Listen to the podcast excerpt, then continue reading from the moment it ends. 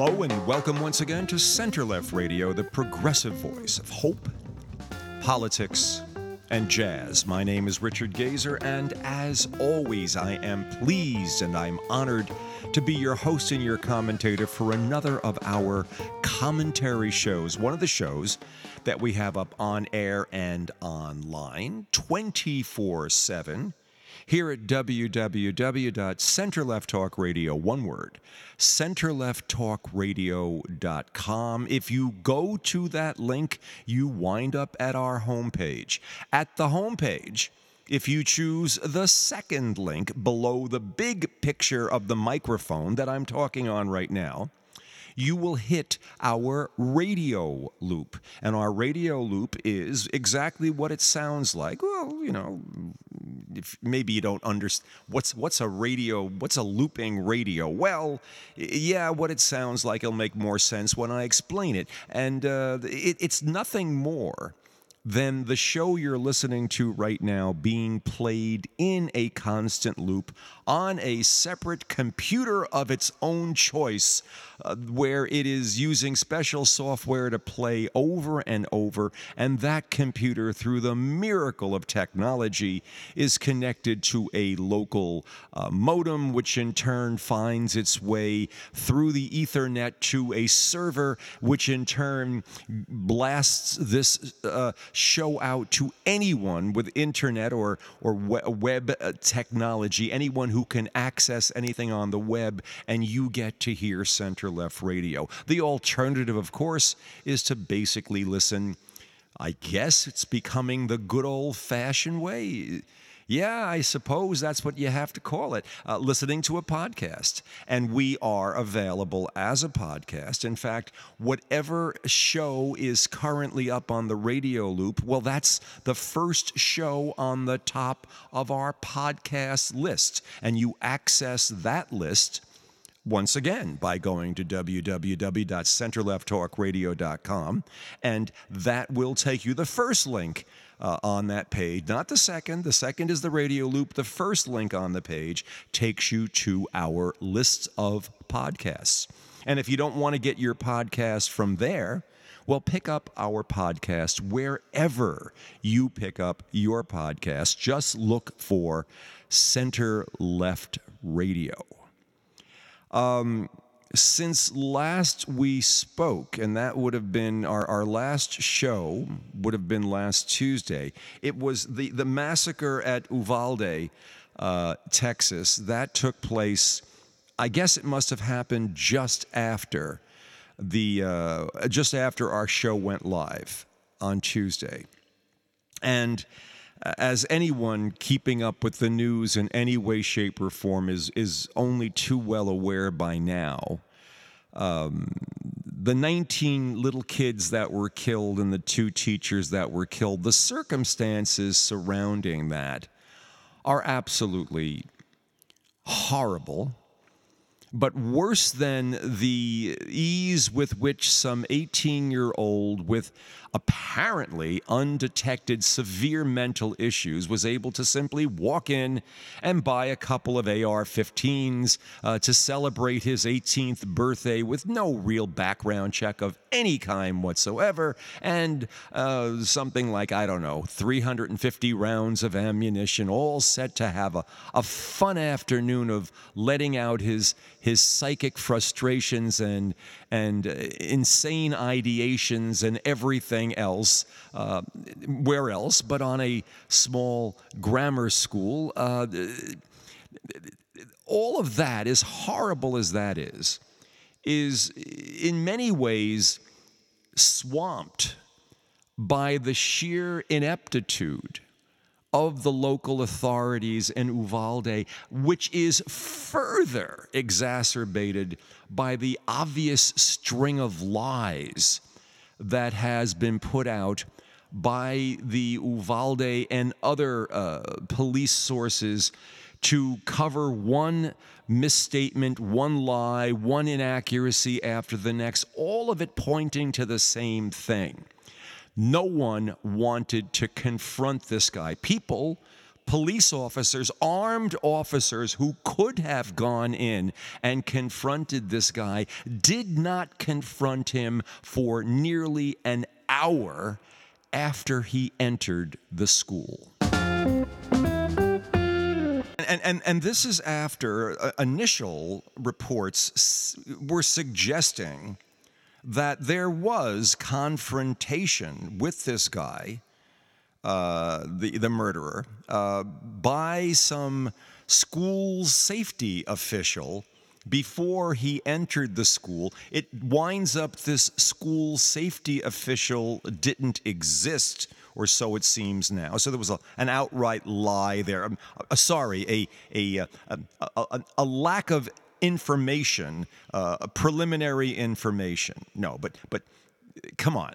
Uh, then there was well, you know, when the police were there and they showed up. Oh, they must have shown up. They they probably managed to get there. Now it seems somewhere within about 15 minutes of the time that this guy enters the school finally. Oh, through an unlocked door. Now it appears, um, and and starts shooting or, or sounds are heard of gunshots uh, immediately. In fact, there had been shots before he entered the school. He shot at two people standing across the street in front of a funeral parlor. So we know the guy is obviously up to no good and is prepared to fire his automatic weapon. We know all that already.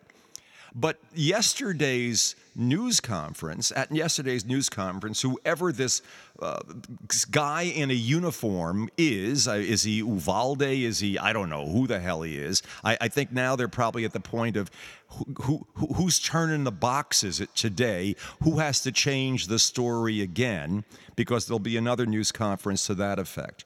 But this guy says, well, you know, we yeah, we had police there and everything, but they had to wait for SWAT teams and and precision uh, rifle people, and they had to wait for all kinds of tactical groups and everything to show up. They couldn't just go in the school. And oh, by the way, they were negotiating and and within that statement, it was a pretty. I, I caught this, and they they've been playing it again and again on air. Within just that statement, the the the the sheer ridiculousness, the ineptitude of everyone and everything down there, everybody with all their guns and all of their ability to overcome and and we got guns because we can get the bad guy, that whole that whole Texan and and so NRA-ish kind of uh, mentality all just crumbles on you. Because you see, the rule of thumb since Columbine, even, we're talking what 20 years ago now is that you don't wait around for the negotiators. The moment there has been and the moment there is an active shooter situation and this was an active shooter situation before this kid even entered the school. But the moment you know there's an active shooter situation, you go in and you make contact. You go for this person. You basically are out to get this person. You know, and by the way, they knew already by then that there had been shots fired within the school. The, the net net of all this is that nearly an hour goes by with police standing outside and parents begging for the right to allow them to go in and try to get their own children out. And the police, there's one video of the police literally pushing parents away, physically shoving them back from saying, Don't you dare go in or don't you dare try to save your own children. Oh, no, no, no, no, don't do that an hour goes by before uh, these tactical squads finally show up, all in, their bulletproof vests, storm the school, and shoot the guy dead. Whether they took any fire at all, I, I don't know. That story is probably going to change again, and we'll hear it change this time around, too. What does the NRA, who was about to hold their convention in Houston, I think starting tonight or tomorrow. I think tonight it starts.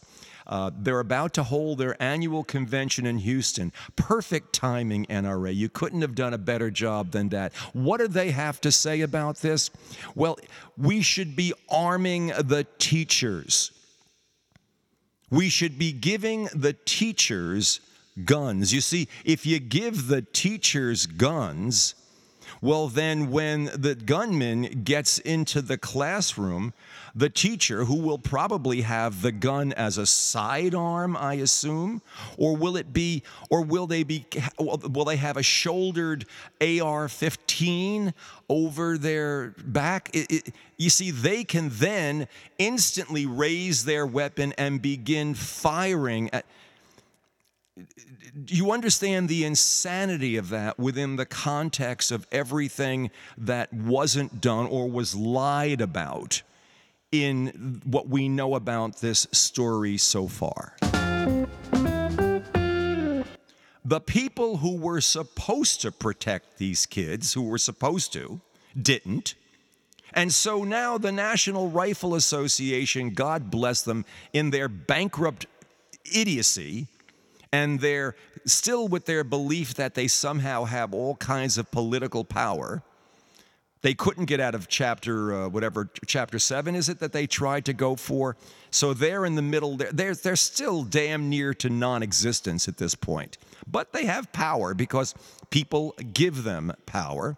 But in their wisdom, when, when all else fails, just add more guns to the equation. That's all you have to do.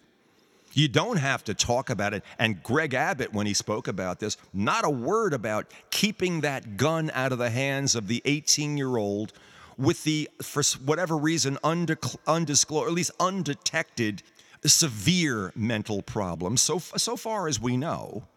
Uh, uh, and there may be, as we do some more, as more research is done here, we find that this kid had major problems.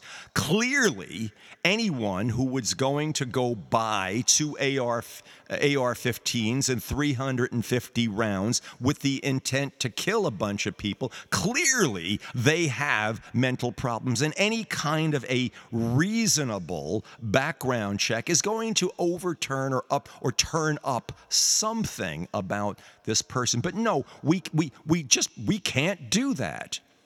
You see, we, we, we've got, we've got uh, Roe v. Wade uh, that we're about to overturn. We're about to destroy a woman's right to protect her own body. We're about to take back a 50 year rule. We're about to declare stare decisis, the bedrock of the Supreme Court of the United States, the, the adherence to, um, to, uh, to precedent and changing only under severe circumstances that, that would require that, and never in the history of the country removing a right before. No, we're about to throw that out the window in a 5 4 decision three of the people voting being Donald Trump appointees who were only going to get on the court if they secretly promised that they would overturn Roe v. Wade. And basically, when they probably said, But what happens during my confirmation hearing? And I have to basically lie about it. And I'm sure Donald or someone on his staff made no bones about the fact, but well, you lie.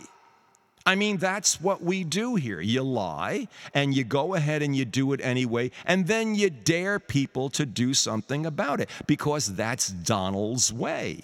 And if Donald can do it, you can do it. And you see, he gets away with everything and has so far. So don't worry about it, future Supreme Court Justice. No one really believes the court is basically objective. No one believes the court is fair.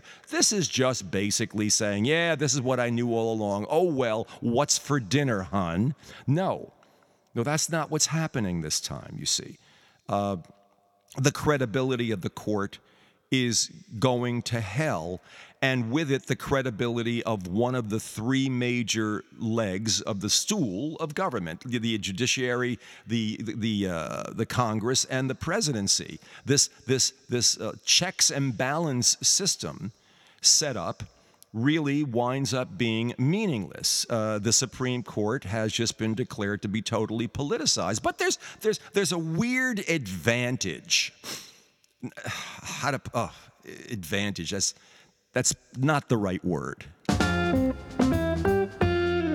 There's a there's an opportunity here. And it's an ironic opportunity. It's it's a chance to do something that comes from the stupidity uh, that that basically is based in the foolishness, the idiocy of of basically getting rid of stare decisis. If you're going to get rid of stare decisis in order to politically overturn Roe v. Wade, then what the hell? While we're at it, let's get rid of the Heller case. Oh, the Heller case, you ask? Yeah. Heller versus DC was a uh, it was a it was a case that was being brought. Uh, it was a local case in, in, in the District of Columbia that basically was an effort to prohibit to prohibit uh, gun sales or the possess it was a it was it was a, a, a pretty strict law that was being passed by uh, District of Columbia that really really knocked the hell out of uh, the right to own guns handguns any kind of guns. It was it was it was in other words it was a rational law it was it was a law that basically said look you know uh, the, the Second Amendment uh, exists exists was written all about uh, the right to own guns so that we could have a militia. And militias being the only way to protect the country. And the history of all that obviously had to do with, with the, our very recent experience of having the British uh, taking away weapons and the British with the weapons, therefore being able to handle everything and making it impossible for the colonists to protect themselves. So, specifically, the Second Amendment to the Constitution says in order to maintain a militia, Congress shall pass no law prohibiting the rights of individuals to, to own weapon, to maintain a militia for the purpose of, and everybody obviously knew what that purpose was, to keep the country safe from people who would take it away from us by force of arms. It was very specific to the times when when Scalia wrote the what became the majority opinion for the Heller case, which finally hit the Supreme Court, he conveniently ignored, virtually ignored the clear, plain, and obvious meaning of militia. A militia being necessary for the history that went with it. It was just thrown aside. You see, no, no, no, that, that, that was superfluous language, said Justice Scalia in essence. The, the, the, the, the founding fathers just sort of, it, they could have said it being a nice sunny day today and and amendments concerning the possession of arms always being fun to deal with on bright sunny days. Congress shall pass no. It, it, it would have had the same effect according to when, when, you, when you pull it all apart, when you read the decision, that's how nuts the Heller decision was.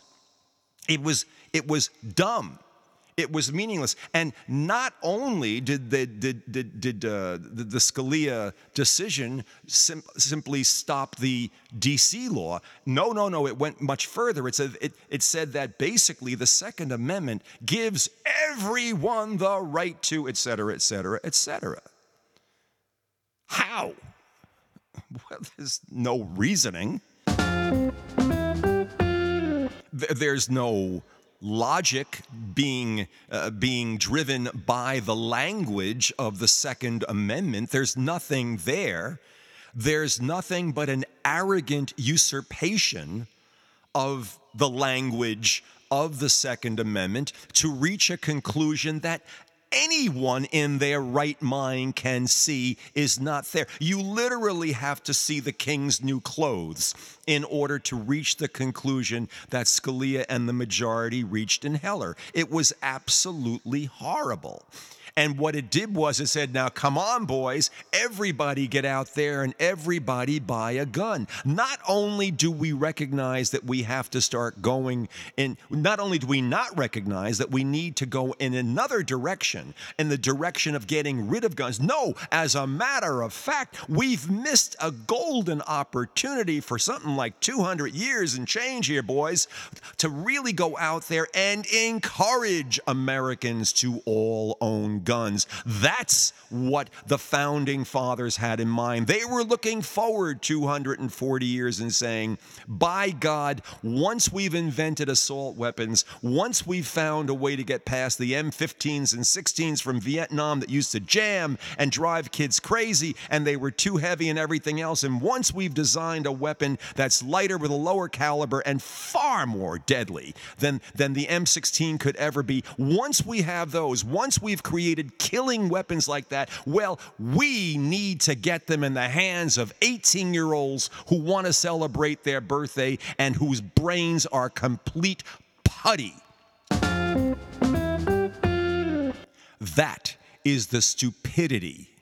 That is the ignorance. That is the level of arrogance that exists in this country that basically was supported by Heller and that is still touted by an organization called the National Rifle Association, which means, therefore, it is touted by virtually everyone in the Republican Party because they're scared to death, so they say, of their primary voters.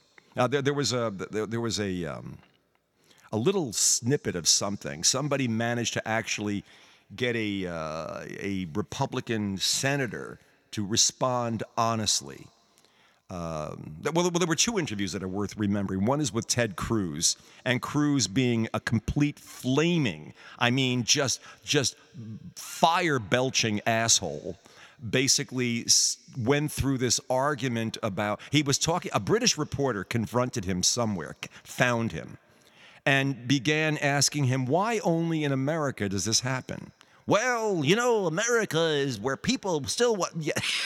Ted Cruz went on, you know, and bloviated about people want to come here. Yes, yes, said the British reporter, but only in America do you have mass shootings, mass killings of this sort.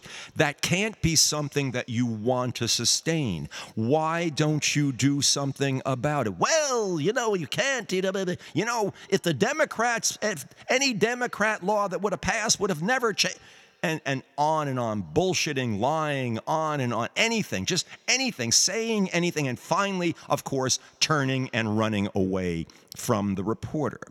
That's, that's, the, that's the frightened that's the frightened uh, response to this. That's the I need to keep my NRA score at an A plus level, even though the NRA is a bankrupt, sick organization, but somehow we find comfort in it.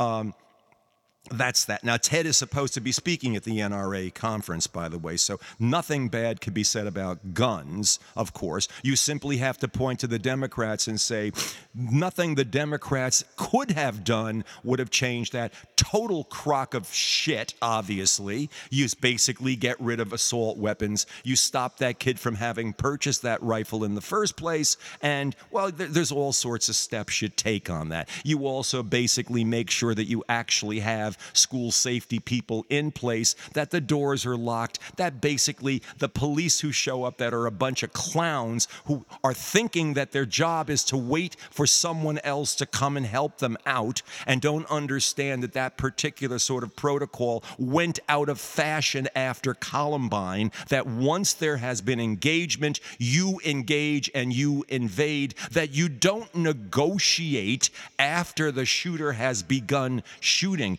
all of these things are common sense police 101 practice. And all of that was ignored or let go of, or basically some excuse was found not to have to go in and endanger themselves. That's how I read this situation. And all of the talk and all of the crap about putting more guns into the hands of teacher is nothing but that a load of crap. And it's been shown for what it is. So much so that one Greg Abbott the I'll do anything to be mean and nasty and take away your rights, and you'll applaud me for it because I'll make it a culture war issue, even if it affects you. Yes, that Greg Abbott. Greg Abbott has canceled his live appearance before the NRA convention this weekend. However, at present, at present, we are told, because these, these things are, are changing constantly. At present, we are told, he is, uh, they are talking about uh, he he has to get back down to Uvalde to uh, I, I don't know is he going to officiate at funerals? I I have no idea what his purpose would be in Uvalde other than to uh, obfuscate and, and to cover up and to say anything and and to and to sound like he's feeling all sorts of of sadness and and to talk about how crazy and why don't we have mental health laws but of course not to have not to have uh, enforceable red flag laws really strong red flag laws or maybe maybe I don't know, maybe he'll give into that a bit, but one way or the other, it'll it won't be the guns. It'll never be guns. And that will be the most glaring thing in the world. Somehow there's talk that he's going to record something from Uvalde that will be shown at the NRA convention. This is an interesting one. This one, this should be interesting. How do you use the the school where 19 uh, nine-year-old children have just been viciously murdered, blown up by the munitions from, from an AR 15 uh, by a deranged 18 year old. How, how do you use that as a backdrop and the story of what has just happened? How do you put that behind you and deliver a message to an organization whose sole purpose is the dissemination of guns to the widest possible population of this country? How, how do you do that? With, with the deaths of 21 people fresh on everybody's mind, with all the lying, with all the, the misstatements that have been going around ever since that happened. How the hell do you take that and drop a message on it, which then is applicable and useful for the NRA. Maybe it's something to make the NRA feel better about itself. Is, is it some way that the NRA can rationalize itself? Hey guys, look, I know that maybe some of you actually feel a little bad about what happened, but here's a way of, of thinking about it, or if not thinking, at least here's a way of talking about all of this that'll make you feel better about yourself and, and maybe convince a few other assholes out there to go along with your way of thinking because they're incapable of thinking anything. But so so so so I'll I'll come up with something. That's my best guess for what Greg Abbott is going to attempt to do with his Uvalde as backdrop message phoned in, taped in to the NRA. Now, so far as we know, so far as we know, uh, Ted Cruz, who's too stupid not to go, stupid. He, yeah, I don't care that he's a Harvard grad or anything else. He's emotionally dense and dumb and basically has gotten away with it because there are people who are frightened and angry, and he has learned how to play into people's fears and angers. Fine. And the other, the, the, the, the, the, the big kahuna of all that, of course, Donald. Donald is scheduled to show up there. And Donald Donald does things on dares one way or the other. So I, I, I fully expect him to show. But there, there's, there's something else a brewing here.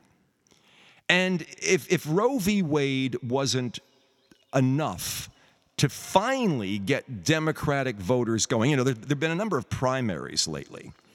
And a lot of these Republican primaries have, have captured the imagination of a lot of people, Republicans anyway, around the country, because they pit Trump candidates against semi rational Republicans.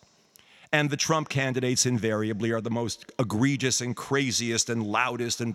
It's it, they're Donald. It's it's it's it's and again, it's not caring about the fact that there'll be legislation or total lack of legislation. It's just making sure that there's anger and grievance expressed and and basically to cripple, hobble uh, the Congress. I think in Donald's mind to be just very very much like what he did with the Supreme Court to get Roe v. Wade or at least we're on the verge of Roe v. Wade being officially overturned. Same thing with the Congress. Get enough assholes in there, and essentially the Congress will become meaningless and give me whatever the hell I want. The last time around, he learned that even when he had Republican Congress, he couldn't get everything that he wanted. He needs more clowns. He needs more jerks. He needs assholes. He needs he needs totally incompetent people. He needs over the edge conspiracy theorists. He needs QAnon loving, kissing, horn wearing, uh, uh, fur fur draped nut jobs, basically out there who basically will say, Yeah, Donald, whatever the hell you want. Take whatever you need for your next project. Go ahead and, and cover up whatever you need to cover up.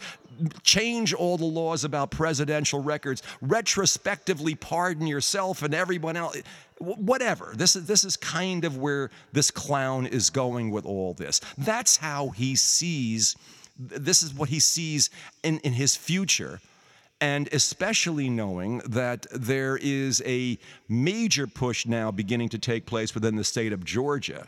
Uh, for his criminal prosecution uh, relative to uh, essentially uh, forcing or attempting to force Brad Raffensperger, the Secretary of State, who has been renominated to his position which is to say virtually certain that he will once again be the Georgia Secretary of State, unless, of course, Stacey Abrams should take out um, the sitting governor, Brian Kemp, Republican, who's no great uh, lover of liberty and freedoms and voting rights and all that other fine stuff. But we'll, we'll, we'll have to see where all this goes.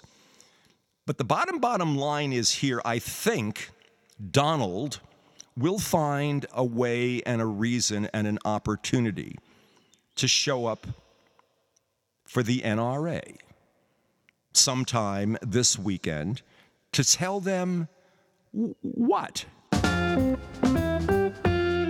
Well, to tell them that they're right and that everyone else is wrong and that more guns is the answer and that and that America will be a safer place if guns are in everyone's possession or, or, or some kind of crap like that. He will of course carefully, skillfully, and he's good at this. He's oh, he's good at this. Be careful not to say anything that might put him in a uh, criminal uh, situation that might suggest that he favored the uh, actions of the 18 year old who shot and killed 21 people. Uh, he'll, he'll, he'll, he'll always know how to do that. Donald does this reflexively. This is part of the bizarre game his brain plays, this constant uh, adversarial uh, game with lawyers, you know, being the chess pieces on the board and them always protecting him. Donald desperately is going to need the presidency in order to get himself out of at least the Georgia situation, and most likely, I think, uh, the Department of Justice situation that is following or will follow the House hearings uh, of the January 6th Commission, which will be taking place next month.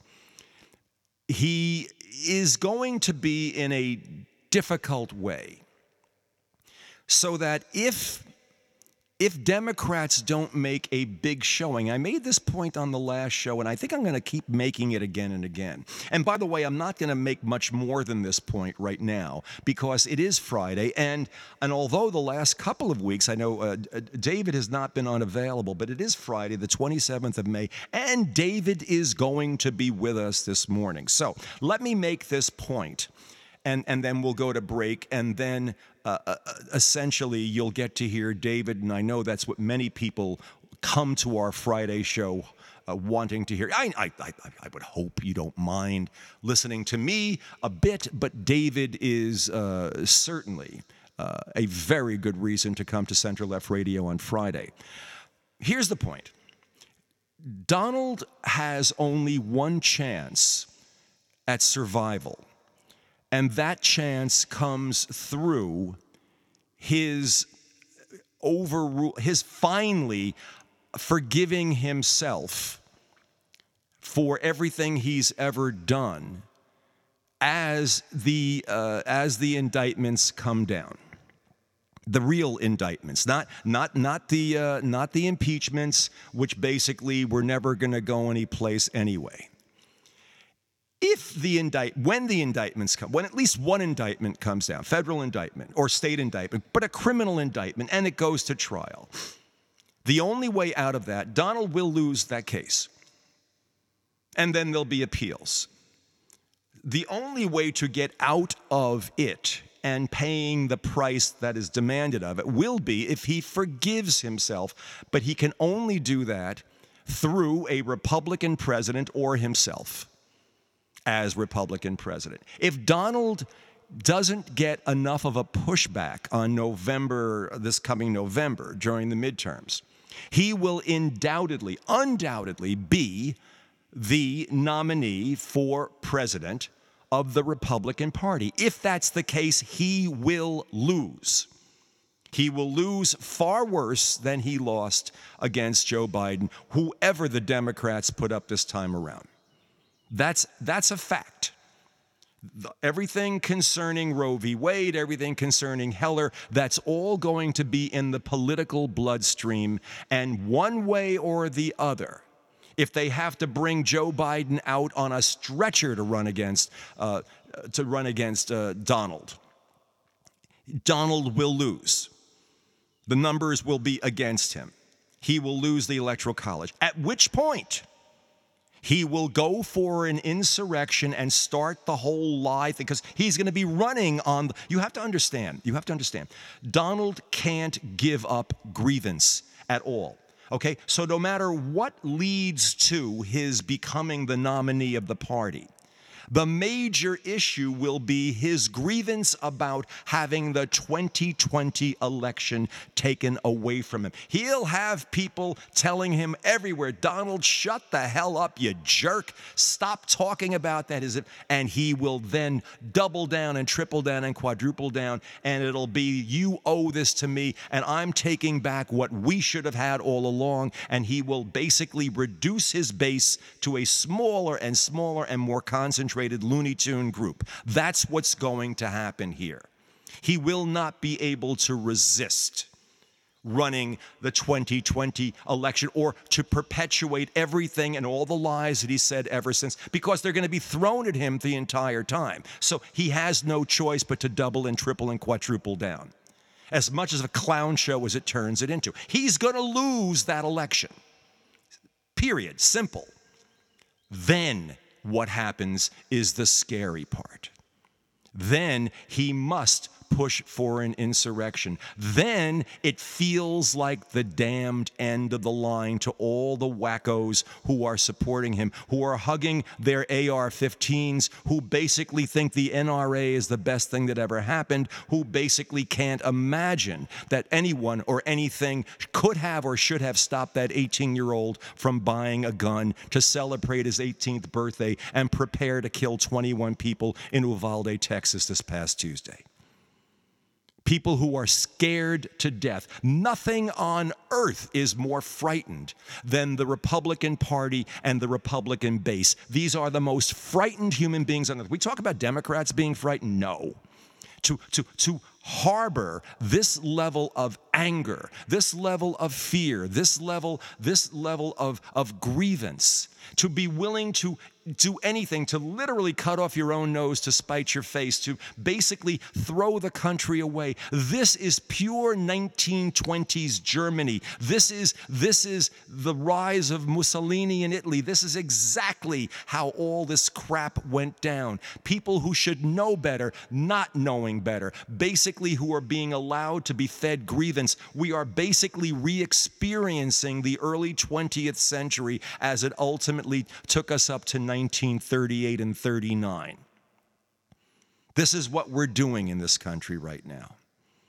And we have to yell it and scream it and remind ourselves and tell ourselves again and again we are repeating our past. There are a group of people out there with a 12th century mentality about the world and basically who have a stranglehold on our entire governmental system. We have a 90% favorability in this country concerning the passage of some reasonable national background checks, reasonable red flag laws. 90%. It's up there. 10% of the country 10% of the country is holding 90% hostage because Republican senators and congresspeople are scared to death that they might have a hard time in their primary. And that little 10% out there, that's enough to scare them away. That's enough basically to hold the rest of us hostage, to have our kids and our grandchildren hostage in grammar schools and high schools around the country, to have people on the street with guns everywhere, to be afraid to go on a subway train to have people basically feel that they can go ahead and with impunity use guns to settle every fight and thought that they ever imagined having, throwing it all in the hands of the cops because we don't have the guts to stop this madness, to go Australian, to go New Zealand to basically outlaw this crap once and for all because it's unnecessary. It's all out there. We know how it works. And we have to basically take the money and the power away from the gun lobby to make it work.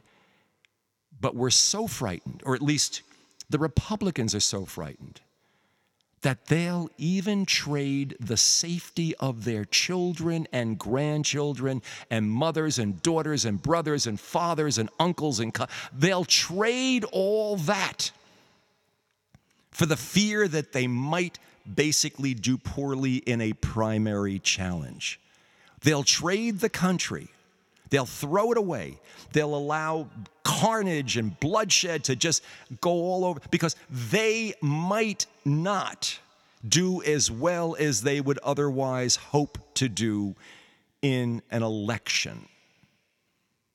Their job, their job security, is more important than your life, my life, our children's life. And their job security depends on, they think, supporting and sustaining the fantasies of the wacko fringe of the Republican Party, of the Trump wing of the party. They can't get away from this. They will. It will change. But what will it take to change? Arguably, it took World War II to change what was going on in Germany and Italy. What will it take to change what is happening in America right now? How much, how much foresight can we exercise? How much knowledge of the past can we finally inject to our activities in the present to change what's going on now? What's what clearly is going on. What, what clearly is a situation that is affecting a group of people, Republicans in Congress, that are scared to death to act in any meaningful way. What will it take to get us past this bizarre moment where nothing seems to be doable? What will it take? I think, um, I think at a minimum, it'll take uh, uh, sitting back for a bit and a little Friday jazz.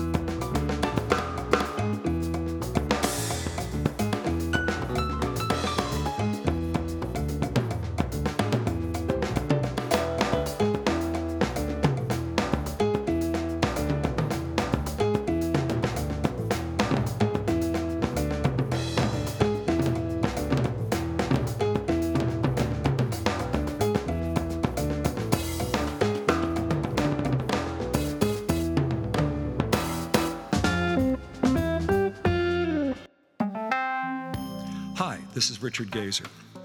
You know, it takes lots of time and effort and all kinds of resources to produce the kind of quality program we produce here at Center Left Radio. And it costs money to do it. Now, if we screamed a little louder or thought a little less about what we were saying, we could probably get a few advertisers to pay us to sell their products to a more tribally predictable audience. But that's not who we are, or who you are. You come to Center Left Radio for non commercial, thoughtful commentary. You're looking for an honest, progressive approach to solving America's problems, not exacerbating them. And we're committed to providing all of that. We're one of the few stations offering full time, non commercial progressive programming, and we're the only station, the only one, doing it with a combination of hope, politics, and that most eloquent of all original American art forms, jazz. Think of it this way we support your needs. Now we're asking you to support ours. Take a moment and go to our website, www.centerlefttalkradio, one word, centerlefttalkradio.com, and go to the donate page. And when you get there, give whatever you can on a one time or maybe a recurring basis $5, $10, $1,000, whatever you can contribute to make Center Left Radio's unique progressive voice stronger and even more significant as the full extent of the wrongdoing of Donald Trump and his associates becomes all the more evident. And as we seek to hold the House Democrats accountable for the promises they made to the American people during the last election. Yeah, you know what's at stake. And I know, we all know, we can count on you. On behalf of all of us at Center Left Radio, thank you. You're listening to Center Left Radio, the progressive voice of hope, politics, and jazz, and you're listening to us on the web at www.centerlefttalkradio, one word, centerlefttalkradio.com. That means you're either listening to us as a radio loop or as a podcast. Uh, one way or the other, the most recent radio loop uh, will be the podcast at the top of the list. If that doesn't make sense, well, go back and figure out how it is that you happen to be listening to us right now anyway, because the likelihood is you picked us up by one of the two links at www.centerlefttalkradio.com, or you may have found us uh, at your own uh, podcast source. And in that case, you found us under Center Left Radio, one way or the other. Uh, it's Friday, and I get to ask my. I, I, I, I, hold back this question. I, I practice it in my sleep, in my dreams. I, I am constantly running this through my head because I know that on the other side of this question, some really neat stuff tends to happen. Okay, practice is over. Here comes real time. David, what's on your mind? Well, there's a lot. Um, and if you want to hear more, you can listen to me on twitch.tv at Fresh Faces New Ideas, uh, twitch.tv, or you can follow me on Twitter at Faces Ideas. Um, so obviously, Texas is the biggest story, but there's Yeah, a couple yeah. other stories that went uh, that are worth mentioning that went under the radar. Um, there's two January 6 ones, and then there's the Supreme Court ruling. Now, um, because I have a I don't have a law background, I'm not entirely sure how effe- how devastating the Supreme Court ruling is um, but it seems bad. Uh, so the Supreme Court, as far as I can read and understand the lawyers, basically ruled that if you have an incompetent lawyer or they, they don't do their job correctly, there's like evidence that they don't ask for or things like that, and you can prove that, and that would change your um, the outcome of your case. Like uh, the the case in front of the Supreme Court was two death row inmates um, the Supreme Court basically said, no, you can't you can't appeal that anymore because it's a waste of time, and we have to assume once justice is merited, justice is merited, and it doesn't matter whether it's right or not. Is that correct? Uh, I believe that's the the, the general. But let me let me just respond. Whether or not that's correct in the way the ruling was written, let me respond basically to the notion that incompetent counsel is tough luck on the litigant. That's not the case in America, and uh, but you would have to declare The important thing is that as part of your request for a retrial, okay, in an appeal situation, competence of an attorney would have to be made one of the issues, or quite frankly, the judge in a trial can make it an issue right there. But uh, provided that the appealing party from the get go from at, the, at the first appeal level basically says competence of the attorney basically uh, is something that we're claiming uh, was uh, because we failed to get in evidence, et cetera, et cetera. That is absolutely appealable and absolutely something that has to be uh, dealt with. If the court said otherwise, then it basically is this is as bad as getting rid of stare decisis. Okay, it, it's just good to know that like they they they just don't care about anything, um, and they're and they're just going to take all the rules away. They're going to make everything into a dystopian hellhole. That's that's it's good to know that that's where we're existing. Yeah, in yeah, yeah. If, if that if what you just gave me is in fact what they're talking about, then this a dystopian hellhole wouldn't be a would be a fairly accurate way of describing this. If but I would have to look at this. I'd have to look at the the, uh, the ruling a little bit more carefully. But s- dystopian t- hellhole, yeah, I would go with that sort of on a temporary basis until I do I read the, the full opinion. Okay. All right. Well, then let's talk about the January 6th stuff, and then we'll get into the the shooting. Yeah. Um. So January 6th, there there was two big stories. Um. One is that apparently people close to Mark Meadows, because again, Mark Meadows is one of the dumbest people to do this. Yeah. Uh, because he decided I'm going to help work out with them and a uh, uh, and testify for a little bit, and then I'm going to not do that anymore because apparently he thought, oh, if I give them all these documents, they just won't have the documents after I say I'm not helping anymore. Um, so there's that. Uh, but according to testimony, Donald Trump was okay with the hanging of Mike Pence, Yeah, that's what I'd heard. Yeah, yeah. which certainly makes it awkward if Mike Pence wants to run to be the head of the Hang Mike Pence party.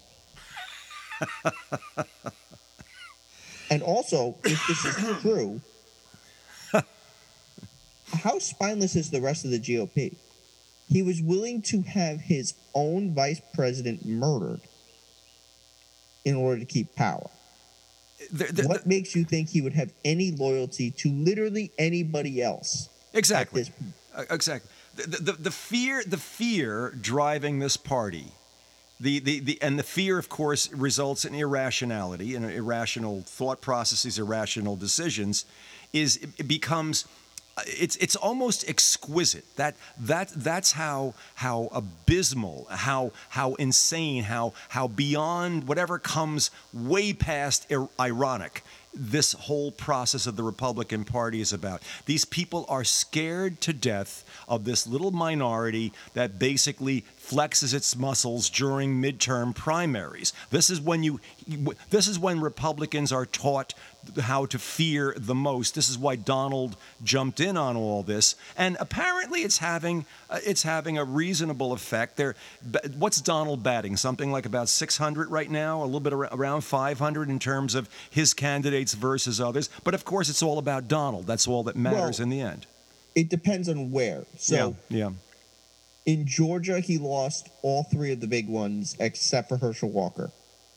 Um, in I mean, he's he's doing well in the Senate primaries. Yeah, Uh, yeah. JD Vance won, he basically revived JD Vance's career. Uh, Herschel Walker won pretty easily. Um, Dr. Oz is the last update I heard is won. I believe he won, but I think they're still counting the mail-in ballots. Yeah, yeah, yeah, yeah, Um, yeah. Marjorie Taylor Greene won, but Madison Cawthorn lost. Yeah. Uh, so it's yeah, it's about that. it depends. But like the fact that he got wiped out in in these in Raffensperger and Kemp Yeah. is a big deal. Yeah, yeah, yeah. Oh, yeah. and another uh, two more under the radar stories. Um, did you hear what happened in the Michigan primary for the Republicans? You know, I, I heard. I heard a. I, I think I might have somewhere in the back of my mind. I, I picked up on some story, but it's not registering. Tell us about it. There's ten of them. Five of them have been. Uh, Ah, yes, yes, yes, yes. Go on, go on. Yeah, yeah, yeah. yeah. Because between the five of them, Yeah. there was sixty-eight thousand improper or forged uh, signatures Yeah, yeah. to get them onto the ballot. 68,000 is essentially the difference between Donald Trump and Joe Biden in the last presidential election. Yeah, I There's mean- that many forged ballots in one state. Yeah, but I mean, you know, but when when when when the rules no longer exist because we know we're going to lose, so we have to cheat. When that become when that is the rule, well, this is what people do. It's it's it's sick. Wow. So that did half the people get kicked off the ballot? Did, did I those? think half of them have been removed from the ballot. yeah. Geez. Well, that, be, you know, I guess it makes it easier in terms of the primarying. When is the actual primary? Uh, for Michigan, I don't know. Yeah, yeah. Should be interesting to check out. It's you know, the usual Um, crap. uh, also there is um, this this is a this was a just a video there is a there's a this will be good because we'll go from this into from more texas into texas Yeah. there is a video of a pastor somewhere in texas talking about how he's upset that his city is doing pride that um basic and then that's where it starts Uh huh. where he goes from there is that homosexuality is a sin Uh huh. that we shouldn't be promoting something that used to be illegal Uh huh. and that even in it he says that even though the supreme court has ruled that it that that law was unconstitutional and that Uh-huh. we should be killing these people because that's what it says in the bible Kill, kill. the He actually said in- killing, killing. Yeah. Seriously, that word? He used that word. Um, yeah, I think he used directly that word. I have to double check, but it was if it wasn't explicitly said, it was implied. Yeah, heavily. yeah. That that and the, the- people in that room were cheering for it. it's divine. It, it's divine retribution or something along those lines. Yeah, that would make sense. Yeah, the, So- the type of things you do with guns. You know, the, the, the well, no, the guns don't do it. People do it. But what the hell? Okay. The thing yeah. to remember this is, you cannot live in a country with these people, because they see LGBTQ people as at best second class citizens, at worst inhuman and deserve to be killed. Like I don't understand. Like if you're an LGBTQ plus person in Texas, I don't know what you're supposed to do with it with that information. yeah. Like, how do you, how do you, like, you cannot have a, like, I was talking to somebody about this, and they're like, oh, you know, Democrats and Republicans used to come together, now they don't. I was like, yeah, I'm not going to have a conversation with somebody and try to equal common ground to somebody whose starting point is they're inhuman. Yeah. I mean, that, that's that's sort of If like. the- yeah. Yeah. we have to and this is this is a, a talking point hacks do from time to time they say oh you know um, big banks and all of this stuff and wealth inequality is so bad just just ignore the racism ignore the homophobia ignore that stuff Yeah. in order to deal with the big problems it's like if i have to solve wealth inequality but all the gay people have to become second class citizens that's also not a solution Right, right. I mean, this, this is Germany 1932 is, is, is what, what, what I'm hearing down there in Texas, that mindset. And, uh, and, and of course, we're back to the old those who do not learn from history are, are destined to repeat it. Uh, as far as whether or not you can have a conversation with these people, I'm learning more and more. No, the answer to that is no. You simply say, we, there's nothing to talk about here. If you begin with that mindset, that these people are subhuman, that they are unworthy of respect, that basically they deserve some form of divine or retribu- uh, retribution to be carried out by human hands, of course, uh, then there is no conversation. There basically is. Uh, there is a threat and there is an effort to uh, disarm or to basically neutralize the people who would otherwise be doing this. I, I totally agree with you, Dave, but there's no real conversation to be had here. so now let's get to the shooting Yeah. So, when you talk about not learning from the past, we are about 10 years out from Sandy Hook. Yeah, about that. About Yeah.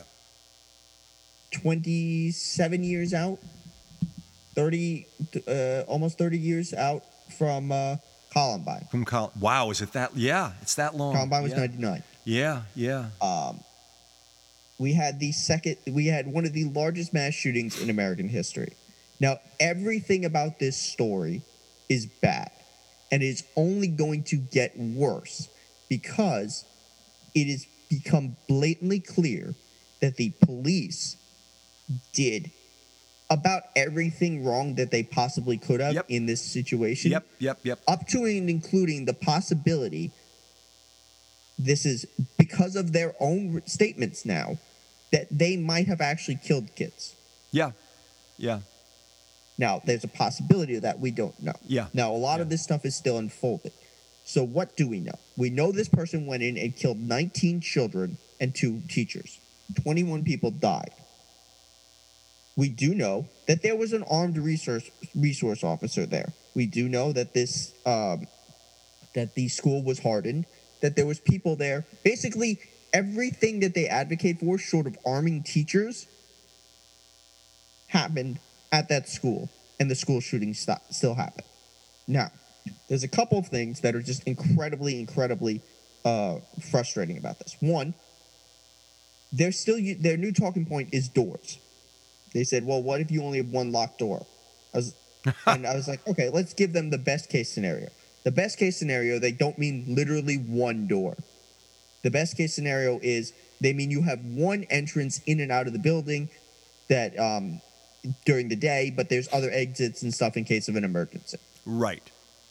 That entrance would also allow for slow down times for entering and exits when they're, the kids are coming and going, and also gives any potential shooters the ability to find a time when they know there'll be a, the mass amount of people. Right. Of course.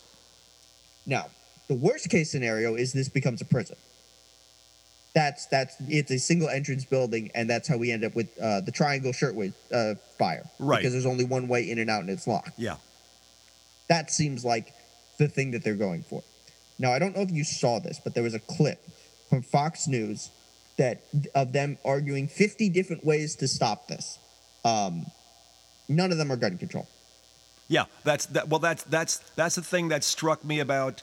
I, I've, I've caught the uh, the information. I caught that inter that interaction, let's call it, between. Uh, well, I, I caught first what what uh, what uh, Ted Cruz was saying, Greg Abbott both saying, crocodile tears, how bad we feel. Oh, these sick people. Not a damn word about gun control. I was fascinated by the confrontation, and I'd have to call it that, between the British reporter and they and they and they take no prisoners on this, and Ted Cruz not being able to do a damn thing to basically. Uh, you know, nothing convincing. He, he, he to- sounded like a total jerk, and of course, then had to just simply walk away. How could this only happen in America, Senator? Um, well, other people want to come here. Yes, how come this only happens in America?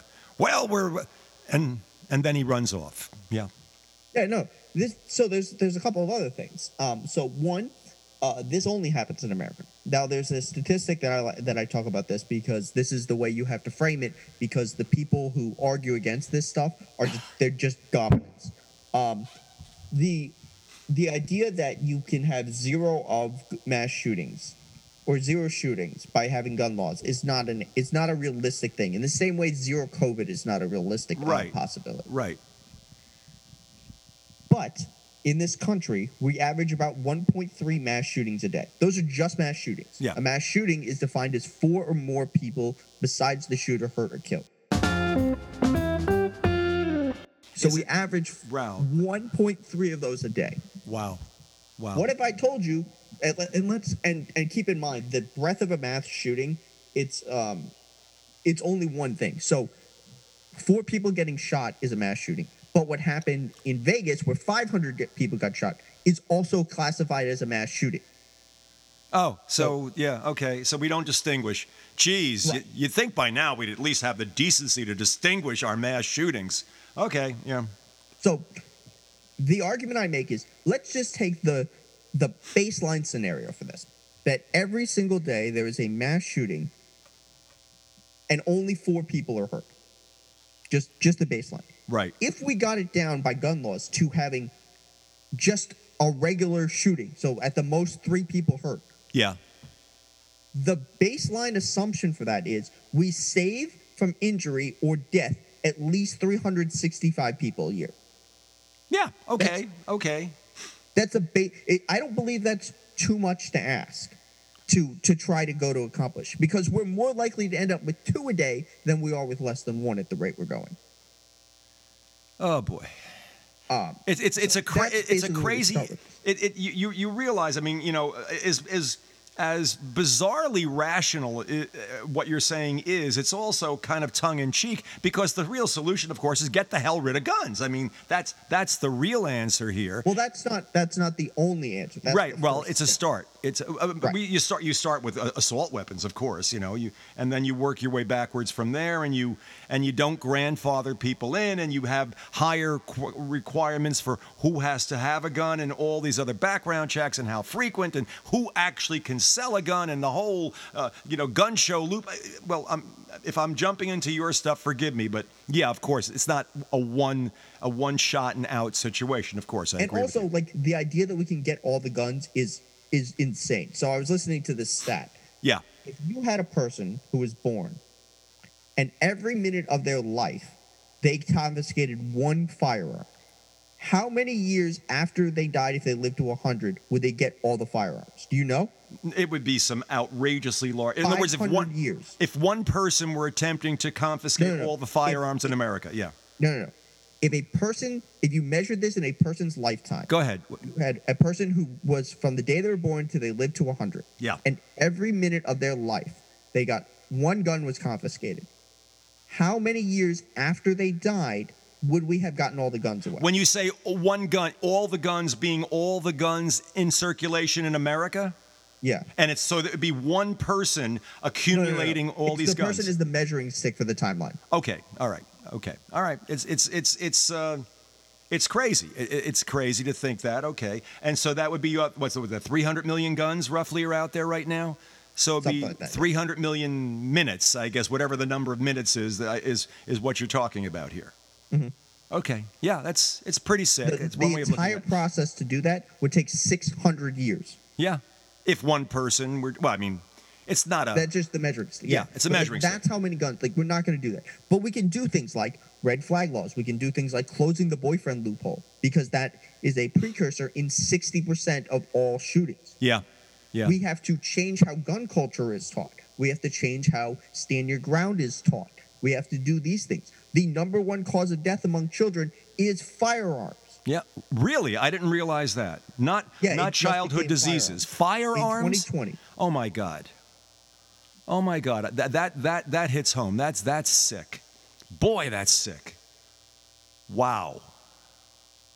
Huh. David, obviously, we both know that the federal government, at the federal level, at the Senate level, um, there's been a lot of talk. Chris Dodd has been out there on the floor. He's been talking. He's been doing local stuff and everything. People are all riled up. I I don't know that the that the that the Senate has the balls or the brains or the guts or whatever whatever whatever quality it is that they're supposed to have to do anything. They have lots of fear on the Republican side. We of course have Joe Manchin, which is his, our own version of fear. Uh, but but clearly something needs to be done. At a minimum, we have to get people excited enough about this. What what do you think of the idea of putting putting it out there that if you can get rid of Roe v. Wade, you can get rid of Heller?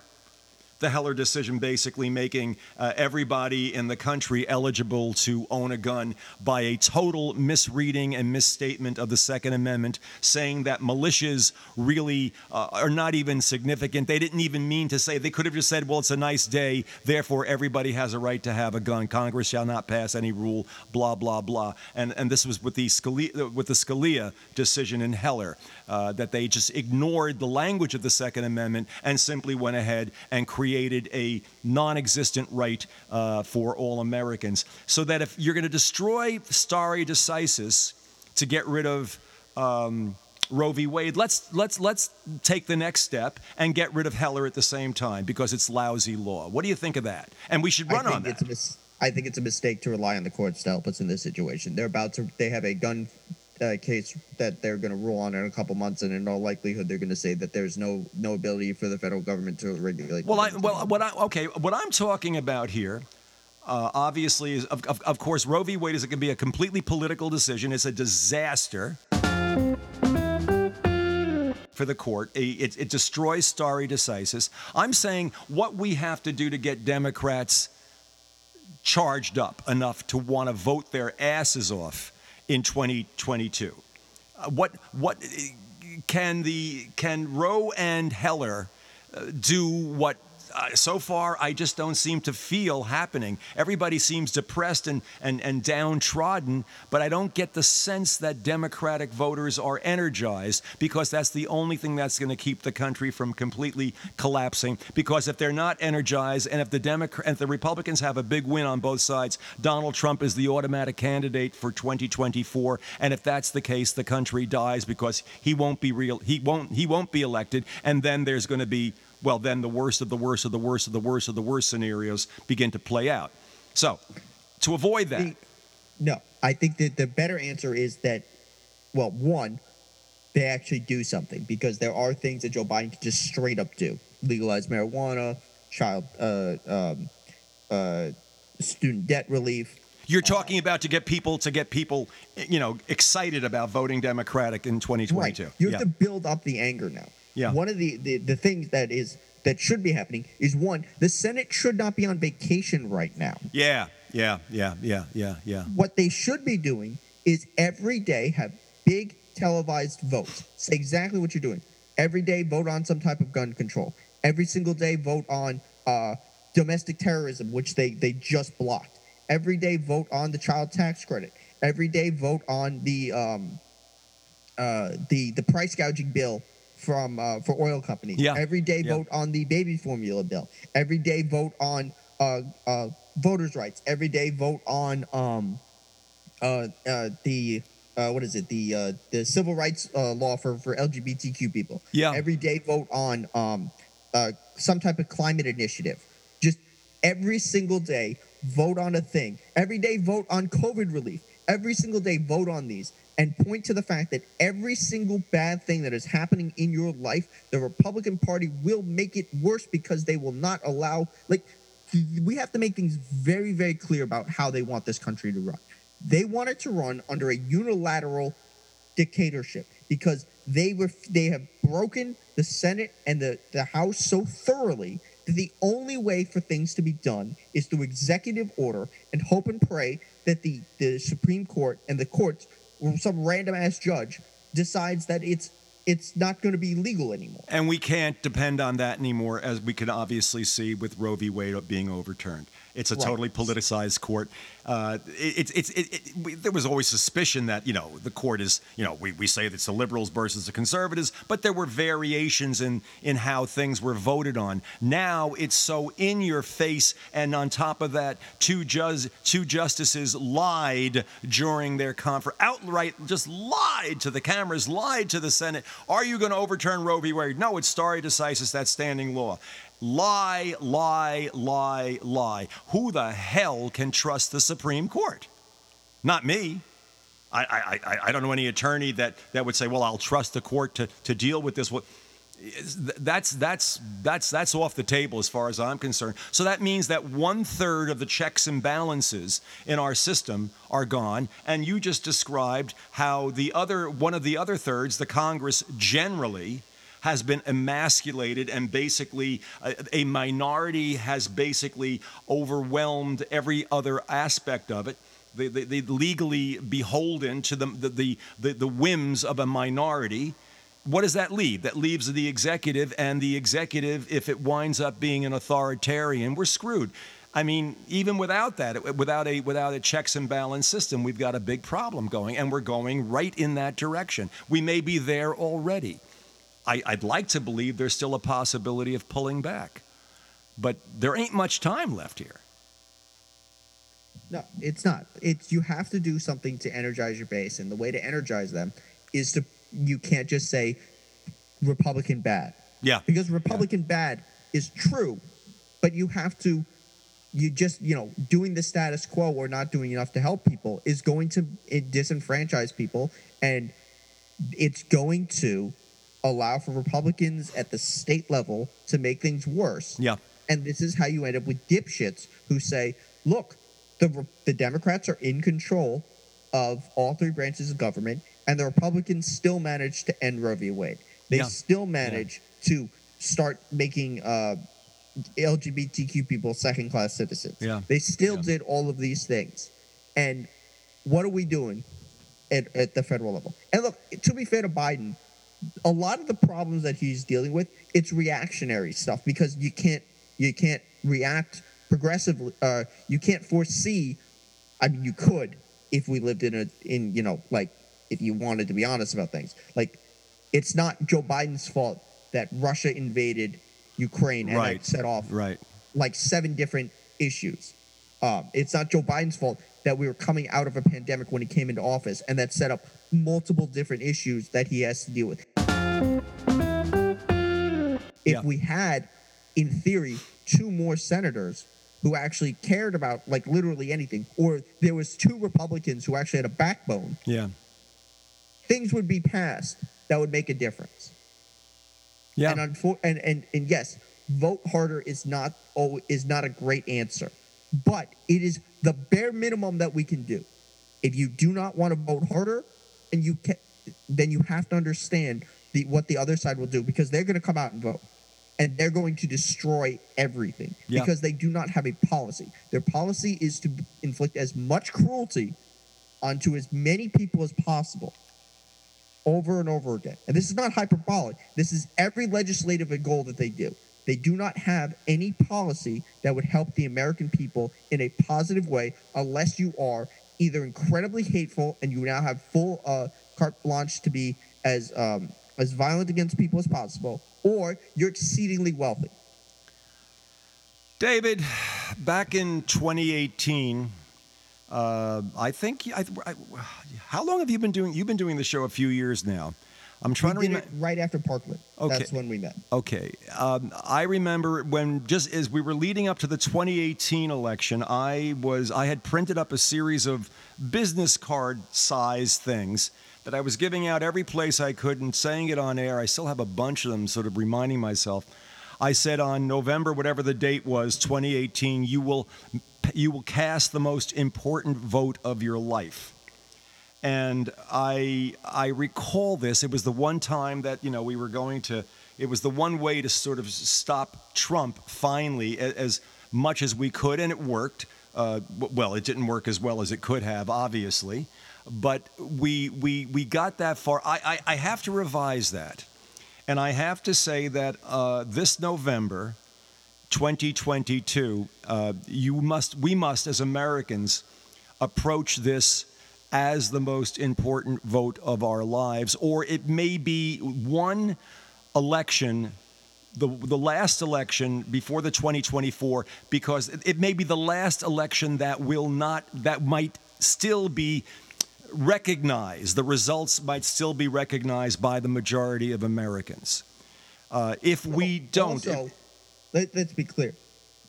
2024 is also the most important vote of our lives. well, we have to get Every through vote- 2022 first. Yeah, okay. every every election is the most important election until this fascist element of the Republican Party has been thoroughly ground to the dust. And Yeah. the corporate wing of the Democrat Party has also been ground to the dust. You got a good point. You make a very good point, David. Uh, well, this is why we play the games. Uh, and, and there's just so much that's going to happen no matter, well, no matter what we want to have happen or not have happen. But there's a, there's a great deal that is going to happen in uh, the not far distant future. And uh, we've got to keep up the pressure on ourselves and on the Republicans. We must actually demand that democracy survive. It's not simply, it, this is not a default process. It is simply whatever we desire to have happen. And your description of the Republican mindset, I think, is a very sobering one and uh, a, a very accurate one. The Republicans basically simply want power for power's sake to get whatever it is they want to have for whoever is within power within their own group.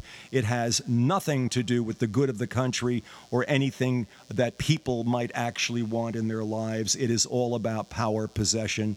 And the only way we're going to stop this for the moment, for the moment, is in the ballot box. So, at least for 2022, for starters, and we got to get past 2022 before we get to 2024, we've got to at least show and show ourselves, remind ourselves that we give a damn about this thing called democracy.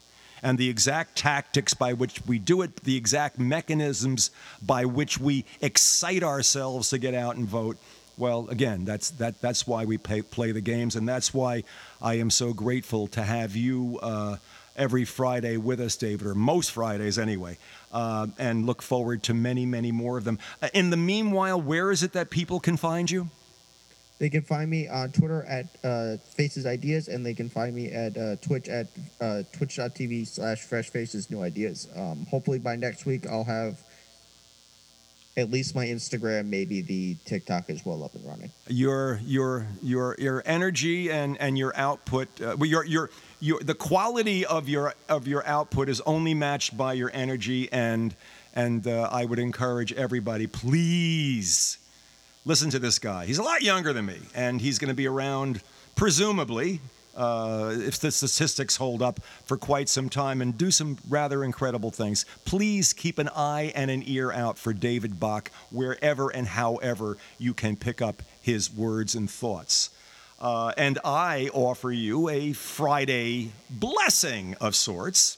I think I can call it that, especially in the times in which we live. Uh, it, it, it's such a blessing to be able to say, after thinking about all these things and wading through it, I think it's time for us to kick back with a little jazz.